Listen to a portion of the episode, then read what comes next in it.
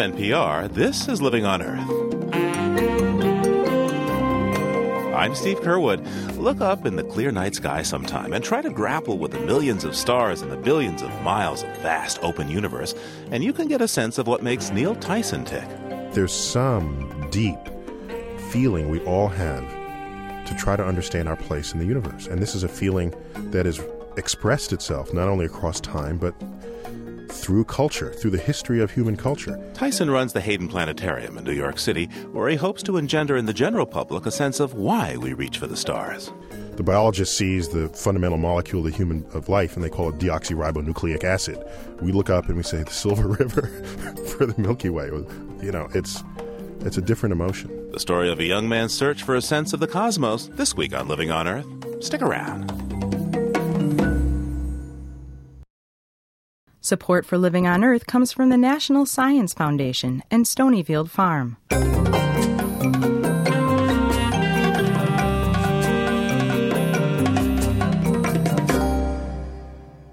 From the Jennifer and Ted Stanley studios in Somerville, Massachusetts, this is Living on Earth. I'm Steve Curwood. Looking up is something Neil deGrasse Tyson just loves to do.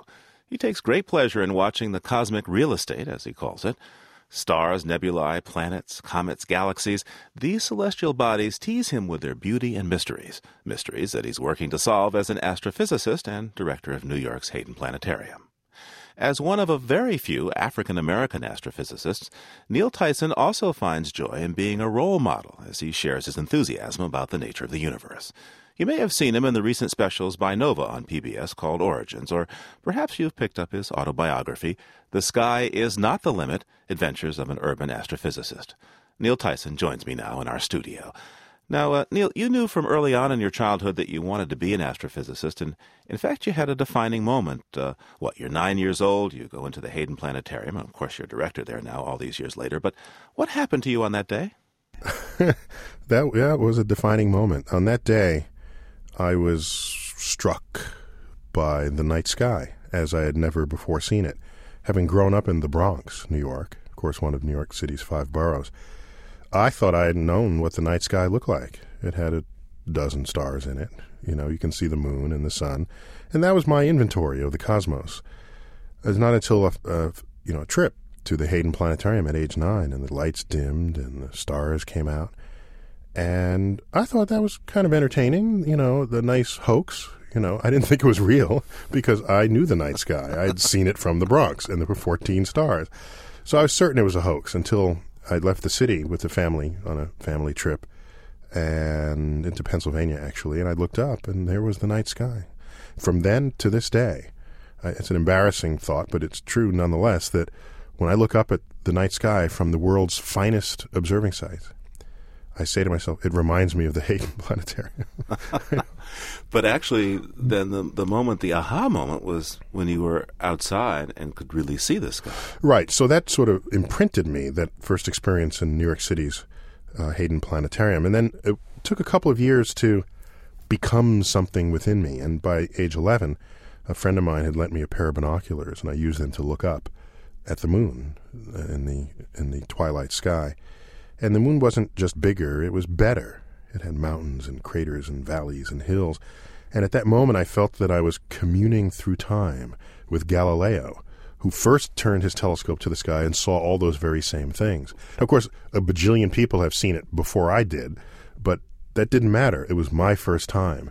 And I, I, was hooked ever since. It was like a calling. Now, why do you suppose that of all the kids from your school class that went to the Hayden Planetarium that day, that uh, you're the one that wound up as an astrophysicist and in fact running the planetarium. Yeah, I don't. That's an interesting question. Uh, maybe you know the shape of my receptors, my neurological receptors was different. But I can tell you this: that every single person I grew up with remembers their first trip to the Hayden Planetarium, and it's.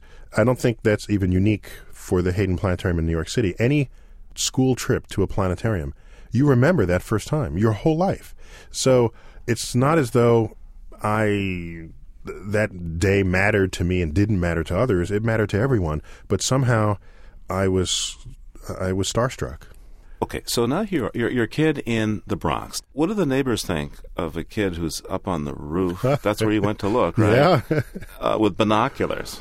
Well, the binoculars are not so obvious from afar, but over the years, when I, I saved money from uh, walking dogs, actually, in this apartment complex, of which there are many dogs, that's sort of the urban counterpart to the paper route, is you walk people's dogs, 50 cents a walk. Uh, I bought my first telescope, and I'd haul the telescope to the roof. That people would see that and think that I had a bazooka or something, and the police would come all the time, wondering what I was doing. so what do you say to the cops? Because here's an African American guy up on the roof with something that looks like it could be a weapon, and Yeah. It, uh, plus, I had a cord going down to a neighbor to get power to run the clock drive on the telescope. So there's a wire going down the side of the building. So this probably looked odd to the police for anyone to be up there. But this is, of course, in the 1960s and 70s. Um, black Americans were not typically thought of as either academic, you know, by the establishment. Certainly not by the police department. And there I am looking at the universe. So the planet Saturn bailed me out every time. Saturn bailed you out. Yeah, you just show somebody Saturn through a telescope, they become a puppy, and you know they they reholster their gun and they say, "Wow, that's cool. Let me. I want to show my kids." So what is it about the solar system that, that fascinates you? Well, it's not only the solar system; it's the galaxy and the entire universe. I don't think I'm unique in my fascination with the cosmos. I don't twist the arm of editors to have them put make cover stories of cosmic discoveries. You look at Time magazine, Newsweek magazine, the major uh, newspapers have science sections, and uh, image comes down from Hubble telescope. They put it right on the cover. I don't twist their arm to do that. They know intuitively, if not intellectually, that there's some deep feeling we all have to try to understand our place in the universe, and this is a feeling that has expressed itself not only across time but through culture, through the history of human culture. You've got people wondering what our place is in the universe. For the first time, we can now address those questions using the methods and tools of science, which makes today more exciting in that regard than at any previous time. Okay, I'm going to take you, the scientist, away from science a little bit to plain old fashioned emotion. This is the media, right? Sure, okay. We tell the facts, but it's got to come with feelings, All right? right, all right. Okay, so I want to do a game of association with you. Okay, Is that go possible? for it. Uh-huh. So tell Now, me. just so you know, I, I, I'm generally not strongly driven by emotional thoughts. So I don't know how this game will go. I guess we're about to find we'll find out. Okay. Here's here's here's the game. What word or phrase comes to mind when I mention the following? And we'll start with an easy one. Now, as I understand it, your favorite planet is Saturn. Saturn. Splendor. Splendor. Yes, it's by far the beautiful, the most beautiful planet of them all. Really? Uh, oh, oh, yeah, Saturn. You can't argue with Saturn with the rings and the. uh, come on now. Other planets have rings, but nothing like Saturn's rings. Jupiter. uh, Jupiter. Um, all I can think of is the comet that slammed into Jupiter back in 1994. A comet slammed into Jupiter. That sight is was unforgettable to me. That's that's an image I have. It's a, a a comet that had been minding its own business, whose orbit got altered for having come a little too close on one of its flybys, and then Jupiter captured it and put it on a collision course. And the comet broke into two dozen pieces, and each piece carried the energy of the asteroid that took out the dinosaurs here on Earth 65 million years ago, and 24 of them plunged into Jupiter's atmosphere. Um, diversion from the game for a moment. What would have happened if that comet had hit the Earth? Uh, there'd be no people left on Earth. Just as 65 million years ago, there were no dinosaurs left after we had uh, such an impact. But this impact was vastly more devastating, would have been vastly more devastating than even that impact. So uh, I keep an, part of my attention and I keep an eye on the vagabonds of the solar system because one of them will surely show up with our name on it. Uh, I want to come back to that in a little bit, but let's go ahead with the So, game now. so that means I don't I don't feel emotions for Jupiter. I just feel the facts about it. I'm sorry. I'm not. The game isn't working. we could try a few more. So far, it's kind of interesting. Okay. To me, anyway. Okay, we're, we're, we're still in the free association, the Milky Way. Milky Way. Um, I think of the different cultures and the names they have for it, and my first thought is what they call the Milky Way in China. Okay. And I, th- I practice this. I think it's Yin He, which uh, translates into English as the Silver River. And every time I see the names the various cultures give the Milky Way, they're all majestic, they're all poetic, they're all beautiful. And that's a testament to the emotions we all feel when we look up and try to name things. We don't look up and name it 20 syllable words or 10 like the biologist sees the fundamental molecule of the human of life and they call it deoxyribonucleic acid. We look up and we say the silver river for the milky way. You know it's it's a different emotion. The big bang theory. Big bang. Once again in astrophysics we we stick to the one syllable descriptors of things even important things. Big bang you know i see that as the triumph of 20th century astrophysics to actually recognize and measure and demonstrate the fact that the universe had a beginning. A beginning. It wasn't even thought so. It was, you know, why even have that as a thought? And it's traceable back to Hubble, Hubble the man, not Hubble the telescope, Hubble the man, after whom the telescope was named, of course. He discovered the universe was expanding in, in the 1920s and you you run through the math and look at the observations. Yesterday, the universe was smaller than it was today. Go back a few more days, it was even smaller. Keep going back. There's a point where all the universe began as one little nugget, uh, 14 billion years ago. I think that's one of the most amazing stories that has emerged from modern science. And not enough people have come to feel that and appreciate what a triumph that is. No longer having to resort to the mythologies of cultures past because we have the methods and tools of science to address these problems. But of course, science always raises a question when it answers one, and the obvious one is, well, what was before the Big Bang? We have no idea. that's right. I mean, that's part of the fun of science. Some people are uncomfortable with ignorance. Good scientists have to, in fact, relish in it. Um, in fact, there's a part of a poem by um, Rainer Maria Rilke the poem ends, you must learn to love the questions themselves. And uh, so, yeah, right now the next frontier is what was around before the Big Bang. We, we have some ideas, but nothing grounded in observation or, or experiment. Okay. Last question in our game here. Uh, what word or phrase comes to mind when I mention Pluto? Pluto.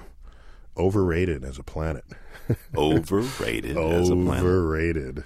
Overrated. I mean, was discovered by an American, so Americans got all happy about it, and coincidentally got named, has the same name as a Disney character, which was first sketched, coincidentally, the same year that Pluto, the cosmic object, was discovered, 1930. Um, so with Pluto, you know, we think of it as a planet, but most people who think that don't also know that there are six moons in the solar system bigger than Pluto, including Earth's moon. And so we don't start calling our moon a planet. Well, why not? We ought to if size matters. Well, if size doesn't matter, let's look at composition. Well, Pluto is more than half of its volume is made of ice. If Pluto were where Earth is right now, it would grow a tail from the heat of the sun evaporating the ice. Now, what kind of behavior is that for a planet? We have a word for things that have tails in the solar system. We call them comets. In fact, we just recently discovered other objects in the outer solar system that look more like Pluto Pluto and they look more alike than either of them look like any other planet in the solar system. So we think Pluto has found its family, its family of comets in the outer solar system. I still love it to death, but I don't, uh, you know, you got to take it in context. My guest is Neil deGrasse Tyson. He's director of the Hayden Planetarium in New York, and his book is called The Sky is Not the Limit Adventures of an Urban Astrophysicist. And we'll resume our conversation in just a moment. You're listening to NPR's Living on Earth.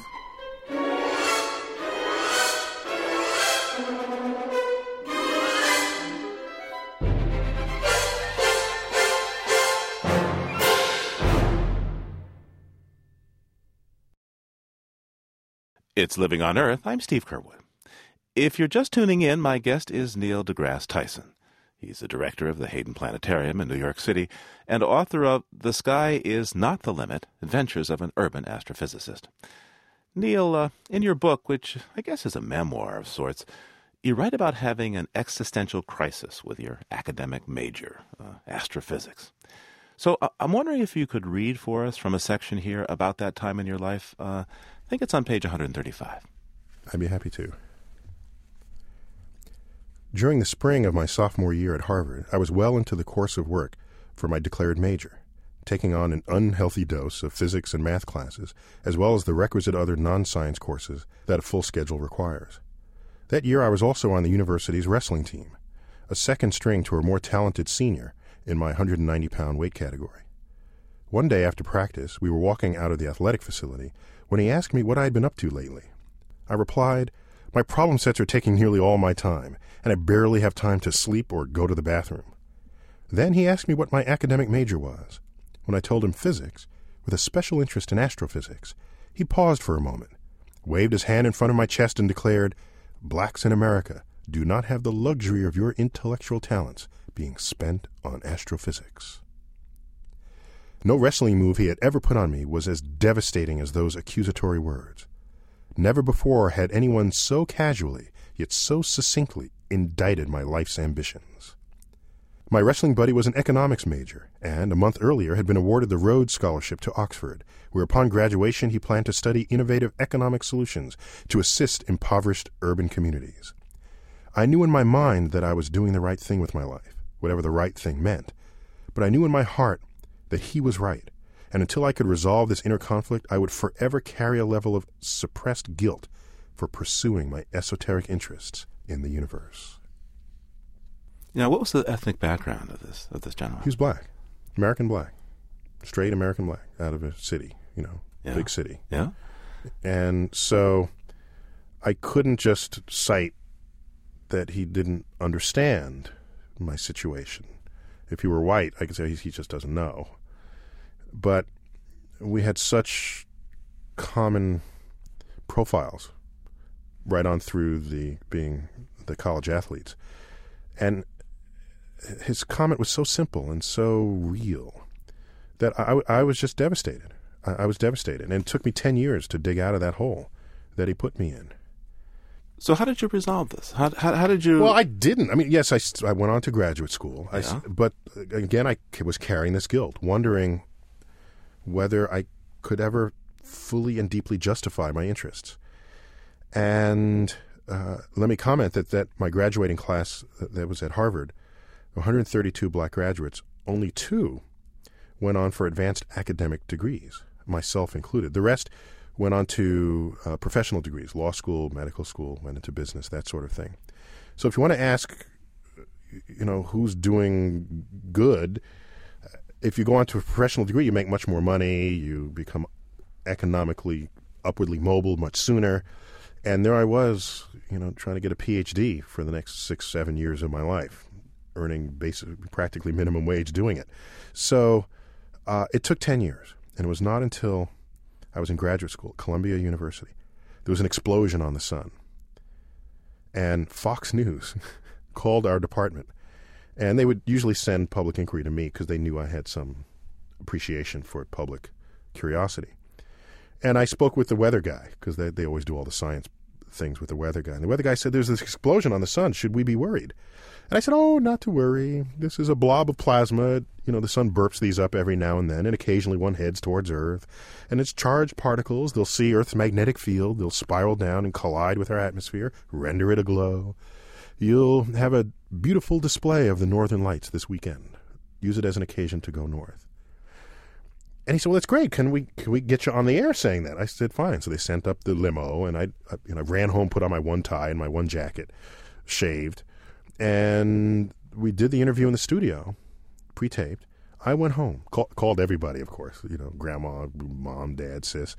There it was on TV. I'm watching myself. I'm eating dinner. I'm watching myself, kind of like an out-of-body experience. I said, "Was was that me? No, I'm me." So who could that be? Well, that was me, but I'm, you know, to, the first time you're on TV watching it, you, know, you get through this, your brain has to figure that one out. But anyhow, I realized at that moment, this was 1989, I had never before seen a black person interviewed on television for expertise that had nothing whatever to do with being black. You think about it, you've seen blacks, sure, they're entertainers and, and, and actors and that sort of, and, and athletes. But when you look at people brought onto television as experts, watching myself, that was the first time I'd ever seen it. The interviewer didn't ask me, well, how do black people feel about this explosion on the sun? Does the melanin in the skin make any? They, it was not about being black. It was about my expertise. And I realized this is one of the last challenges of race relations is is shaking this stereotype that the black community can't do anything intellectually challenging. And I realized that if I or anyone else like me were visible doing just that, that that could have a greater force in the future of race relations than any enterprise zone that gets set up in the inner city. And at that point, I realized I this is what I've got to keep doing. I can't turn down these opportunities. Still need to be the scientist, but I stand the possibility of becoming vastly more influential than my accuser ever would have been. And I don't even know what he's doing now. I don't. I looked him up on there. I couldn't find him. I don't know what he's doing. He's probably making money. probably making money. well, it, that's my long story, but it's it was it was transformative for me. In your book, you say you want to bring the universe down to earth, and uh, and you lament that Hollywood, even the news, distorts science. How best do we achieve scientific literacy uh, in our society? There are a couple of ways. I, you know, if I had a nickel for every parent who walked up to me and said, "How do I get little Johnny or, or, or Jane interested in science?" and one of my, I give them an answer they don't actually like. I say, "Get out of their way." if you've ever been around a kid, you know, four year old, a three year old, a six year old, they're into everything. They're experimenting. They're hit. They're playing music with the pots and pans, and they're pouring milk on the table and throwing things. And what's the first thing a parent says? Stop doing that. Sit down. Be quiet. Stop making the noise. Clean that up. And you know, when my daughter, uh, you know, she was two, she poured milk on the table and watched it drip through the eaves of the the table separators, and then looked under the table and watched it drip down on the ground. Uh, she was doing experiments in fluid dynamics as far as I, as I saw, and I let that continue. And of course, I cleaned up after her. Um, but I think you kids are natural; they're born curious about the world around them. So in that sense, they're born scientists. You just get out of their way and make sure you take them to museums where they can express this curiosity and possibly mess up somebody else's place instead of yours. what did your wife say about this? Uh... I cleaned up. There was not a problem. Yeah. I made sure to clean up. Yeah. yeah. Now, what should the role of planetariums be in communities? I think you know there there's no there's no counterpart to planetariums in any of the other sciences. There are no sort of here's a physics particle accelerator for you to visit this weekend, Johnny. You know, or there's the closest you get to this is you know dinosaur bones on display. You can bring the universe to the public. The universe is photogenic. Like I said, the Hubble brings back the next picture. It's cover story on all the news weeklies. So we have the advantage that not only is the universe photogenic, our vocabulary to describe it is transparent. We don't use big words we use simple words that actually have some descriptive value. Spots on the sun, sunspots. Big red stars, red giants. Regions of space where light doesn't come out and you fall and you never got black hole. Okay, these are our formal terms for very real astrophysical things. I'd like to believe that the scientific literacy of the public can be pumped, can be enhanced, can be enriched by using the universe as a hook to get people interested in science at all if you've got people that are indifferent to science, I don't believe they can retain that indifference with the slightest encounter with how beautiful the universe is. You just show them that, and they'll say, "I, I want to learn more." They say, "Well, look at the chemistry of the inner of the space. We're now we're looking for life on other planets. You can become an astrochemist, an astrobiologist, a biogeologist, because there's life thriving deep within the fissures of Earth's crust. The biologist is no longer separated from the geologist. They must live together in the same room. So there's so many frontiers of science represented in the study of the universe that I think if that can't hook you, nothing will. And that's what we've got to promote. And that's the role of planetariums going forward, I think. One of the uh, most provocative parts of your book involves your calculations of the odds of getting killed by an asteroid, a rogue, rogue asteroid striking the Earth, an asteroid of the dimensions, I guess, of maybe not as big as the one that uh, recently hit Jupiter, but by a pretty big one.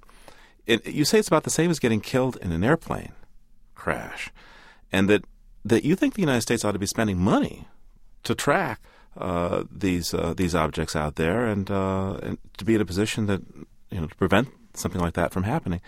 So tell me, how likely is it that a meteor, a deadly meteor, uh, could hit the Earth? Uh, in our lifetimes or our, or our children's lifetimes, and and how do you talk about that without sounding alarmist? I mean, there are these scary Hollywood movies made about this, and And, and, and, and then, finally, just to pile the questions on, what could, in fact, be done if something like that were, were aimed at the Earth? These are important and real questions. In fact, I was co signer of a letter, an open letter sent to Congress and the administration, appealing, even in the mid of all, amidst all the problems that we now face in the world, appealing to Congress to consider the importance of devoting some resources, national or international resources, to tracking and monitoring the trajectories of asteroids and comets uh, that we already know cross Earth's orbit. They just happen to cross our orbit when we're not there at the moment. But if they cross our orbit at all, one day in the future they might cross the orbit at the same time we're in that spot and then hit us. So, um, getting back to the likelihood of that, uh, very important statistic that is not widely appreciated. Yes, your odds of getting of your tombstone saying killed by an asteroid are about the same as the one that would say killed in a plane crash.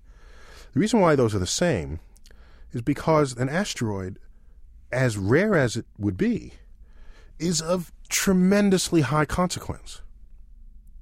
If an asteroid the size that uh, took out the dinosaurs hits again, or even less, it's a smaller one than that, it could kill a billion people.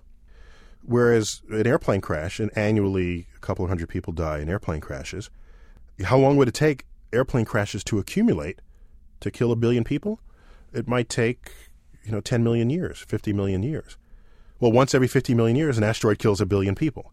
So when you look over a long enough base of time, the number of people dead from an asteroid would be the same as the number of people dead from an airplane. And that's why those statistics match. The point of citing them that way is to sensitize the public to the need to do something.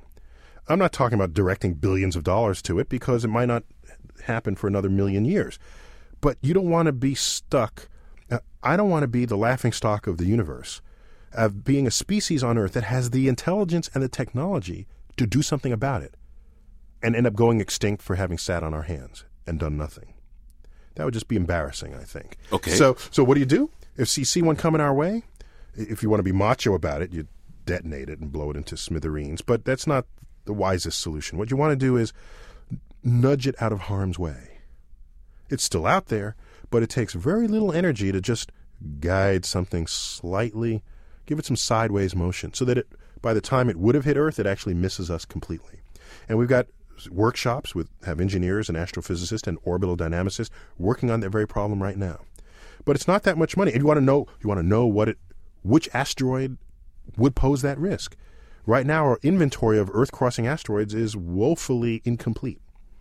There could be thousands that we have yet to discover that are headed our way. And not all are large. The small ones actually hit more frequently. Those are the ones we know the least about. So it's just an appeal to put a, throw a couple of dollars that way. It's insurance companies know this. It's the what is it worth to buy insurance for a very rare but high consequence event. Now, you've been on a couple of presidential commissions looking at what we should do in space. So, what do you say? What, in you, from your perspective, what would be the ideal move for the for the United States for the, this planet to take in terms of space exploration? You have a couple hours for that. okay. uh, I mean, I'll try to make that brief, but uh, a couple of things. First, there aren't many agencies, government agencies, that stimulate dreams the way NASA stimulates dreams. In fact, I would say no other agency stimulates dreams at all. And NASA is the only one that does it, and they do it like it's nobody's business. Those dreams are to look up and imagine yourself among the stars, to look up and answer questions that you might have harbored all your life about is there life in the universe? Is there what is it like to walk around on the surface of Mars? What's it like on the rings of Saturn? NASA is the agency to do that. And I know there are problems in the world. I know, but there were problems in the world in the 1960s. We were fighting the Vietnam War, a Cold War. There was the height of the Civil Rights Movement. But the Apollo project, when you poll people as one of the greatest achievements, not simply of Americans, but of human beings at all, the Apollo missions to the moon are at the top of that list we look upon that era as a time when dreams were realized. And that's what gives you energy to keep living, to try to improve life. That, that's what you, that's food for happy thoughts in this desert of unhappy, this desert of of tragedy and, and, and problems that we face in the world in the Middle East and the terrorism uh, threats and the like. Occasionally, I need to pause and look up, and look up literally and philosophically. And our future in space does that for me. Neil deGrasse Tyson is the Frederick P. Rose Director of the Hayden Planetarium and author of The Sky is Not the Limit Adventures of an Urban Astrophysicist. Thank you so much for taking this time with me today. Uh, it's been a pleasure.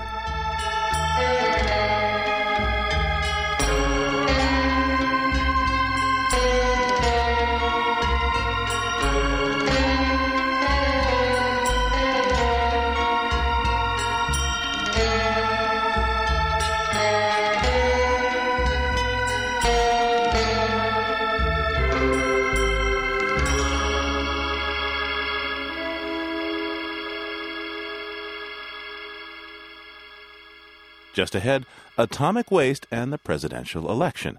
How the fight over Yucca Mountain could tip the balance in the swing state of Nevada. First, this note on emerging science from Jennifer Chu. Australian scientists are taking a new approach to combating global warming, reducing greenhouse gas emissions one belch at a time. If it all sounds like a bunch of hot air, well, it is. Sheep and cattle are plentiful in Australia, and they expel large amounts of methane, a powerful greenhouse gas, as part of their natural digestive processes. Such natural gaseous effusions account for one fifth of the global output of methane. Methane is second only to carbon dioxide in its contribution to global warming. But scientists at Australia's Commonwealth Scientific and Industrial Research Organisation have taken a big step toward curbing the environmental damage caused by these farm animals. The Australians have developed a vaccine against three species of microbes that produce methane in sheep stomachs. A recent test of the vaccine shows some promise. Sheep that received two injections in a 13 hour period emitted 8% less methane than the control group.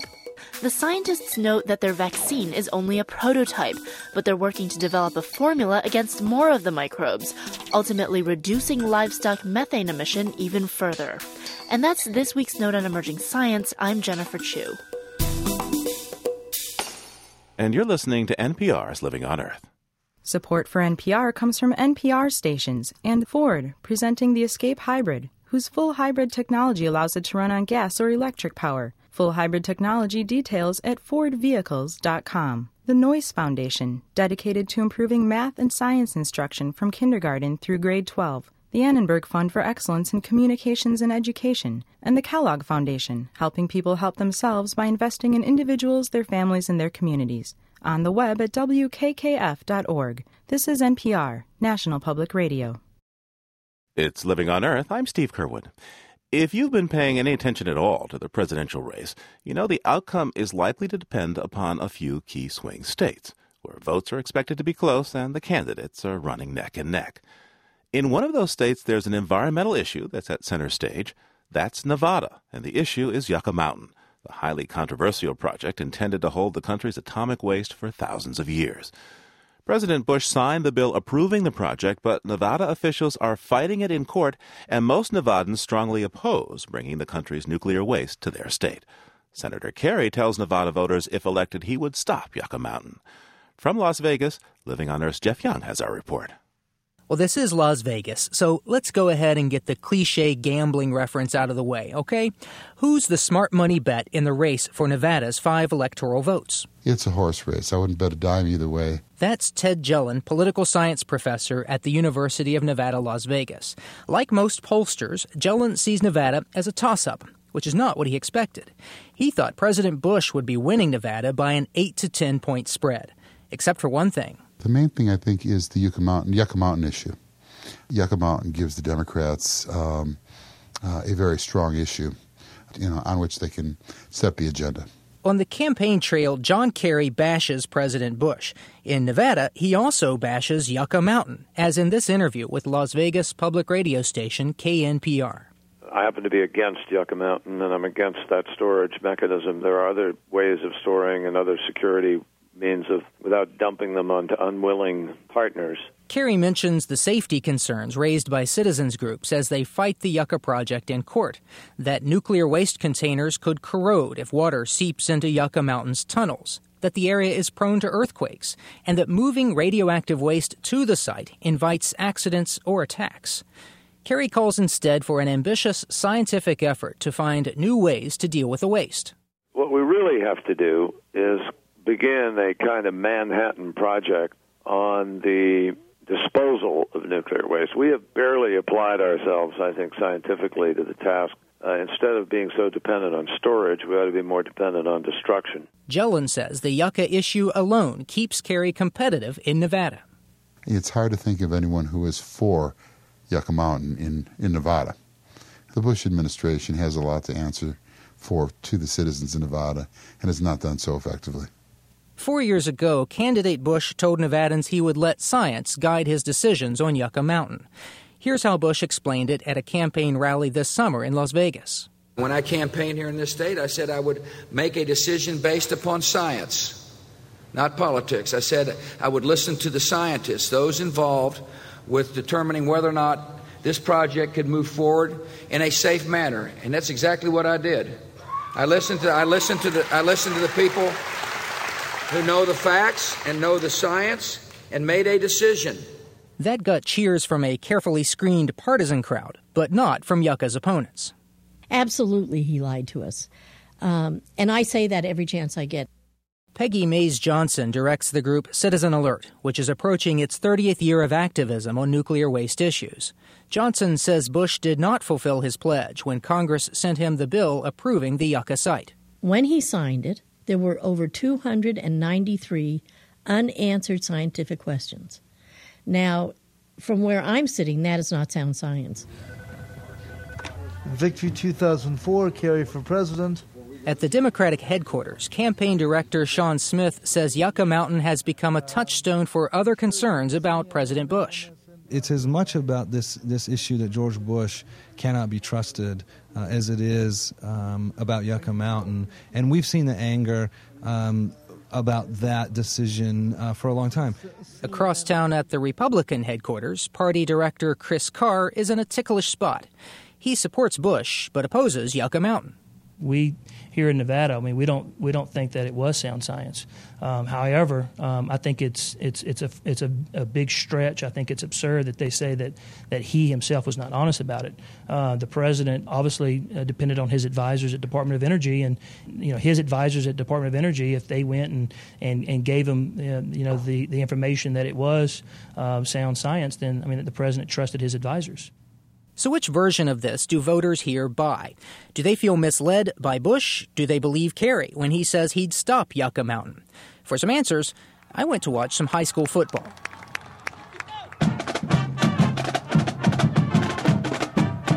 It's Friday night, and the Chaparral Cowboys host the Las Vegas Wildcats. This is no scientific sample, but a few random conversations with folks here reflect pretty closely what polls show. Recent polling says about a third of Nevadans are like Isa Rivers. The reason that I'm voting for Kerry is because of that issue. And if there's an accident, heaven forbid, you know, there's going to be spilling and fallout, and there's going to be all kinds of problems. I just can see so many things happening because of it.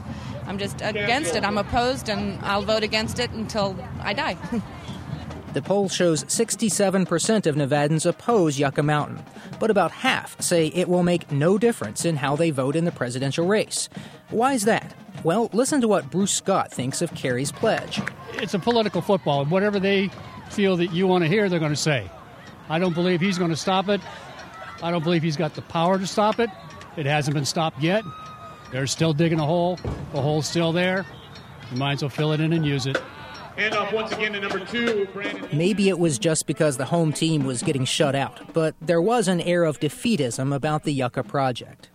Many say they think Yucca cannot be stopped. That's the message the Yucca project's proponents want Nevadans to hear. Robert List was the state's Republican governor in the early 80s. Now he's a consultant for the nuclear industry on Yucca Mountain if you ask the average Nevadan, uh, do you want the project here if you have your choice, the, uh, the majority certainly would say, no, we don't want it here. At the same time, they say, but we think it's going to happen, and we believe that we ought to begin to negotiate for benefits. List says a project estimated at $60 billion will bring jobs and tax revenue to the state. Activists fighting Yucca say Kerry's campaign here has breathed new life into the opposition. But a decisive vote against Kerry could be viewed as a sort of referendum for it, as President Bill Clinton warned Nevada Democrats at a fundraising event in June. I'm telling you, you need to go out and tell the people of Nevada if you vote one more time for this administration, they will think you are voting to greenlight this. The nuclear power industry has a lot riding on this vote. The industry's lobbying group, the Nuclear Energy Institute, has spent tens of millions in lobbying and campaign contributions to win congressional support for Yucca. NEI Vice President Angie Howard is disappointed with Kerry's stance. Well, we're concerned that uh, Senator Kerry has taken that position. Uh, there has been over 20 years of very solid science gone into the development of Yucca Mountain as a possible candidate site for the repository. And Yucca Mountain is important for a continuation of the development of nuclear energy as we go forward uh, for our nation's electricity supply. Back at his campus office, Professor Ted Jelen sees a great irony in all of this. The one state where an environmental issue appears to be making a real difference in the presidential race is a state that largely does not much care about environmental issues. Well, the state bird is the construction crane. this is not a place where um, the environment in Nevada is to be conquered, not protected. Jelen says opposition to Yucca Mountain is generally not viewed as a fight for the environment, but as one against big government. This was a uh, something imposed from outside the state, and the local Democrats are doing very well. They're not proposing it as a so much as an environmental issue as a states' rights issue. Okay, Nevadans will decide to what use the land of Nevada is put. Okay, not bureaucrats in Washington. And uh, so that anti government sentiment that you get in this part of the world can cut both ways. We'll see how deeply it cuts come November 2nd. For Living on Earth, I'm Jeff Young in Las Vegas. Whether or not one believes Ralph Nader tipped the last presidential election to George Bush, this year Kerry campaign officials say privately that if Mr. Nader polls just one or two points, it could make a crucial difference in the swing states. Many of Mr. Nader's supporters from last time have dropped away, some because he no longer has the backing of the Green Party and others who fear a spoiler effect, but not Sam Hitt. A former Green Party candidate for New Mexico's land commissioner and a longtime anti logging and water rights activist, Mr. Hitt is standing by his man, and he joins us by phone from Santa Fe. Hello, sir. Hello. Now, I'm sure your friends and, and, and folks you work with in politics are asking you this. Uh, we have a winner take all system when you run for president of the United States, the electoral vote system and such. And that in a tight state, which is yours, New Mexico, votes for Ralph Nader could, at the end of the day, end up uh, supporting uh, George Bush. So, what do well, you say to these folks? Uh, yeah, and so that's a real strong incentive, it would seem to me, for the Democrats, for John Kerry to earn my vote uh, to get out there and make the environment an issue. Uh, he has not done that. Um, he is uh, talking with the coal industry, making concessions and compromises. He has not addressed the public land issues, um, as far as I can tell, in the campaign at all. Uh, wait, wait a second. He doesn't want to drill in the Arctic National Wildlife Refuge. Well, that's true, and I appreciate his long history there, and that's great. Uh, uh, unfortunately, he's told the oil and gas people uh, that he's going to allow them to drill elsewhere in the lower 48, and we have several very valuable and ecologically important areas here in New Mexico, which would be opened up to oil and gas exploitation. And if he promises, if he goes through with his promises, so I, you know, I think that's not something that's going to earn my vote. But many environmental activists would make the charge that uh, President Bush has a very poor environmental record. Well, uh, I think there's no doubt there that he does have an extremely poor environmental record, and um, I, I, I just have to part company with my fellow uh, environmental activists and conservationists. Uh, we we just don't quite see eye to eye on what the environmental movement is. I have believed for decades that it's a social change movement, uh, very much like the abolition of slavery and the suffrage of women and the populist movement in the 1890s. And you know, those were movements that started from the outside. They didn't rely on lobbying in, in Washington D.C. to achieve social change. And I, I just believe that uh, if we're going to have the kind of fundamental uh, social change it's going to come from the outside. That's that's our history. Uh, that's the way our system is set up, and that's what Ralph Nader represents. So I'm sure your your friends argue with you. Um, look, how much are you willing to risk having Bush in office for another four years to send the message of social change? Well, yeah, these these are all serious considerations, and I've I've weighed them very carefully, and I I'm uh, tremendously enthused and excited by all the voices uh, that have risen up uh, the Michael Moores and the Amy Goodmans and the Thom Hartmanns and many, many others. Uh, that that uh, you know we we just have this flowering of uh, progressive political thought in America today, and, and it, it's it's I I think we're really educating the next generation, in that uh, would be a silver lining to the cloud, if you will, if if Bush is reelected, that that movement will not lose its steam, that that will gather steam. Um, Sam, I'm wondering, you have kids? Yes, yes, I do have three children now. And um, how politically active are they? Well, uh, my two boys in their 20s are uh, increasingly active. Uh, they were they were both uh, inspired by the Nader campaign in 2000. Uh, I think they both voted for the first time then. And which way do you think they're going this year? Well, that's a good question. We've had a lot of a lot of uh, heated exchanges, and uh, you know, I think they're weighing their options. Uh, uh, they're probably leaning toward a Kerry vote, but uh, you know, it's hard to tell at this point. Um, it's uh, you know, Sam. these, wait these, a second, Sam. You've given them their political education in your household, and they're going to vote for Kerry. Why do you suppose they're going to do that? Well, I I hope I've given them the sense that, that we need to keep our eye on the prize and work for fundamental social change. Uh, you know, there's a tremendous uh, a pull from fear, and they're susceptible of, of that as everyone else, including you know, including myself. So, I think it takes it takes a very principled and uh, a very determined attitude here to do what's right, even if on the surface and in the short term it appears to be wrong. Okay, it's November third, two thousand and four. Right the day after the election. Um, President Bush has won re-election with the electoral vote margin that came from New Mexico by a handful of votes. In fact, the margin attributable to those folks who voted for Ralph Nader. How do you feel?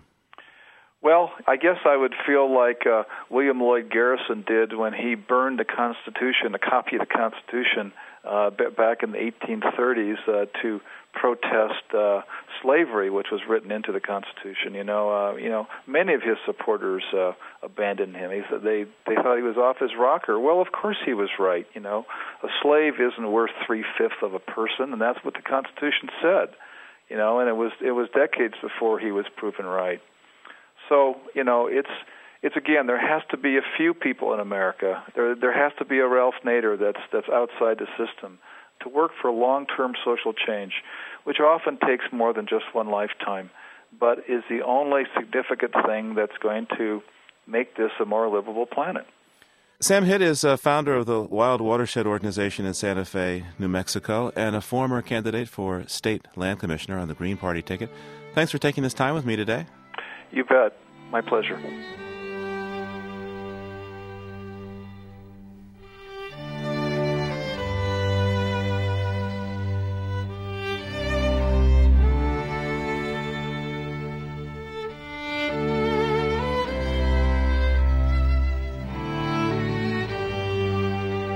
You can hear our program anytime on our website. The address is livingonearth.org. That's livingonearth.org.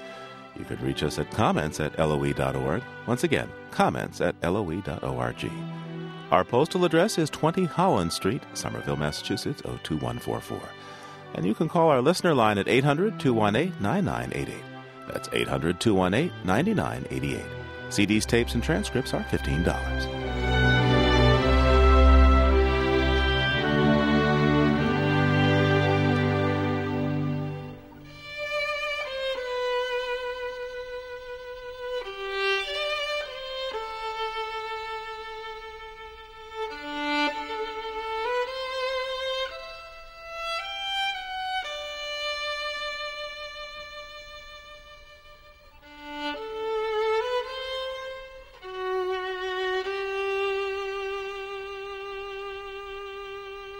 Week on Living on Earth, marine parks attract millions of visitors each year to see shows with sea stars like Shamu, the killer whale, but some criticize how these animals are captured and then how they are cared for in these marine parks.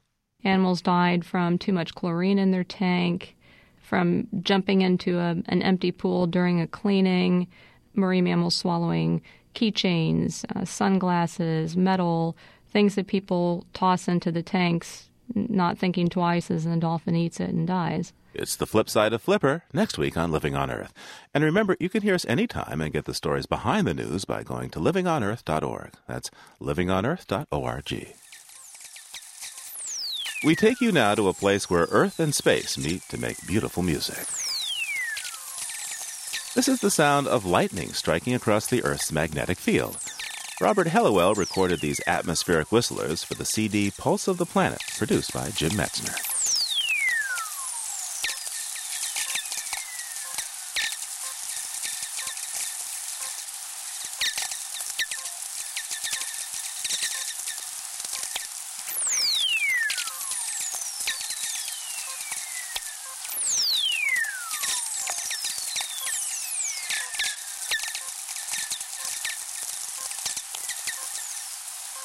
Living on Earth is produced for the World Media Foundation by Chris Ballman, Christopher Bolick, Eileen Bolinsky, Jennifer Chu, Ingrid Lobet, and Susan Shepard, with help from Carl Lindemann, James Kerwood, and Kelly Cronin. Our interns are Jenny Cecil Moore, Jen Goodman, and Steve Gregory. We had help from member station KNPR, Nevada Public Radio. Special thanks to Ernie Silver. Our technical director is Paul Wabret. Allison Dean composed our themes. Al Avery runs our website. You can find us at livingonearth.org. Environmental sound art courtesy of Earth Ear. I'm Steve Curwood. Thanks for listening. Funding for Living on Earth comes from the National Science Foundation, supporting coverage of emerging science, and Stonyfield Farm, organic yogurt and more. Women of Inspiration speak at the Stonyfield Strong Women programs taking place in Boston, New York, and Washington, D.C. Details at stonyfield.com. Support also comes from NPR member stations, the Ford Foundation for reporting on U.S. environment and development issues, and the Town Creek Foundation. This is NPR, National Public Radio.